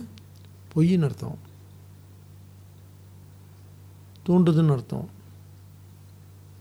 எப்படி இங்கே இங்கே வந்து அது அது வெளிப்படுது. ம்? அதனால் இதை வந்து நம்ம எப்படி புரிஞ்சுக்கணும்? அதான் சொன்னேன் இது அனுபவத்தால் புரிஞ்சிக்க முடியாது. அறிவால் மட்டும்தான் புரிஞ்சிக்க முடியும். அப்போ ஏன் அப்புறம் எதுக்கு எதுக்கு எவ்வளவு மனசு தான் மனசால் மட்டும்தான் இதை புரிஞ்சிக்க முடியும்? இங்கே பாருங்கள் மனசுன்ற ஒரு கருவி நம்மக்கிட்ட இல்லைன்னு சொன்னால் மனசுன்ற ஒரு மீறி நம்மக்கிட்ட இல்லைன்னு சொன்னால் நமக்கு மோட்சமே கிடையாது. அப்போ பந்த மோ மனசுனா என்ன? அதுதான் பந்த காரணம் மோட்ச காரணம் அதனால தான் ஞானம் என்ன சொல்கிறோம் இது என்ன ஞானம்? விருத்தி ஞானம். அதெல்லாம் நீங்கள் கனெக்ட் பண்ணிக்கணும் இப்போ. நம்ம படித்த அத்தனை வேதாந்தத்தையும் இங்கே கனெக்ட் பண்ணிக்கணும். உபனிஷத்தில் என்ன பண்ணுது அப்படின்னு கேட்டால் இவ்வளோ காலம் நம்ம என்னென்ன படிச்சுட்டு இருந்தோமோ இங்கே பாருங்கள் ஏன் மனசை அவ்வளோ ஏன் வந்து நமக்கு மனசு தேவைப்படுதுன்னு சொன்னால் அதான் மனமே வந்து என்ன மனமே வந்து மோட்ச மார்க்கம் மோட்சத்துக்கு மார்க்கம் மனமே வந்து பந்தத்துக்கும் மார்க்கம் ஏன் சொல்கிறாங்க என்ன என்ன மனமே நிறைய தமிழ் வார்த்தைகள்லாம் இருக்குது மனசை பற்றி மனசே மனசேன்னு சொல்லி மனசை பற்றி சொல்லும் பொழுது மனம்தான் இல்லாத காரணம்னு சொல்லிட்டு. அப்போ அதோட பிரயோஜனம் என்ன அப்படின்னு கேட்டால் இந்த இந்த மனம் இல்லாட்டி நாம் ஆத்மா நம்ம அறியவே முடியாது. அப்போ அப்போ மனம் பொய் தானே பொய் வந்து உண்மையை காட்டுமானா பொய் உண்மையை காமிக்கும். பொய் தான் உண்மையை காமிக்குதான். ஏன்? உண்மை வந்து பொய்யை காமிக்க முடியாது. பொய்ன்னு ஒன்று கிடையாது. ஆனால் பொய் என்ன பண்ணுது? இது பாருங்கள் இது லுக் அட் தி என்ன என்ன சொல்கிறது இந்த முரணை பாருங்களேன். பொய் வந்து உண்மையை காமிக்குது. இது பெரிய விசாரம் சாஸ்திரத்தில். எது பொய்? மனசு பொய் இல்லை. ஆபாசம் அது. ஆனால் அது என்ன எதை காமிக்குது? உண்மையை காமிக்குது. மனசு நமக்கு என்ன தெரியும்? மனசு வந்து ஜடன்னு தெரியும். இட்ஸ் மேட் ஆஃப் மெட்டன்னு தெரியும். இல்லையா? ஆனால் அது என்ன பண்ணுது? நாம் வந்து நாம் வந்து ஆத்மஸ்வரூபன்ற ஒரு உண்மையை நமக்கு காட்டுது. இல்லையா? அப்போ எப்பேற்பட்ட மீடியம் அது? எப்பேற்பட்ட கருவி அது? ஸோ அந்த கருவியை எந்த காரணத்துக்கு கொண்டு என்ன பண்ணிடக்கூடாது நாசம் பண்ணிடக்கூடாது அடிச்சிரு மனோ நாசம்ன்றதை தான் நம்ம வந்து என்ன சொல்கிறோம் மறுக்கிறோம். மனோ நாசம் அல்ல. மன தெளிவு தான் வந்து என்ன? ஞானம். மன மன என்ன ஸ்புரி உணர்தல் இருக்கு இல்லையா? அதான் ஞானம்னு சொல்கிறோம் நம்ம மனசு ரொம்ப முக்கியம். ஸோ இங்கே இங்கே இங்கே நம்ம நிறுத்தி இது பெரிய விசாரம் இது. மனம் வந்து பொய்ன்னு சொல்கிறோம் சரி பொய் எப்படி உண்மை காட்ட முடியும்னு ஒரு கேள்வி வரும். It's a million dollar question ஏன் வேதாந்தத்தில். பொய் உண்மை காட்ட முடியுமான்னு. முடியும்னு சொல்லுது வேதாந்தம். அதுக்கான எல்லா லாஜிக்கும் சங்கரை கொடுக்க போகிறாரு இது ரொம்ப முக்கியமான ச இது இந்த பத்தொன்பது ஸ்லோகம் ரொம்ப முக்கியமான ஸ்லோகம் இது. நம்ம என்ன பண்ணுவோம்? இப்போதைக்கு என்னென்ன சொன்னோமோ அதெல்லாம் மீண்டும் சிந்திச்சு பாருங்கள் பொய் எப்படி உண்மையை காட்ட முடியும் அப்படின்ற ஒரு விசாரத்தை நம்ம பண்ண போகிறோம் அதுக்கு ஒரு மணி நேரம் தேவை நமக்கு. அத்தனை பேர் பொய் தானே?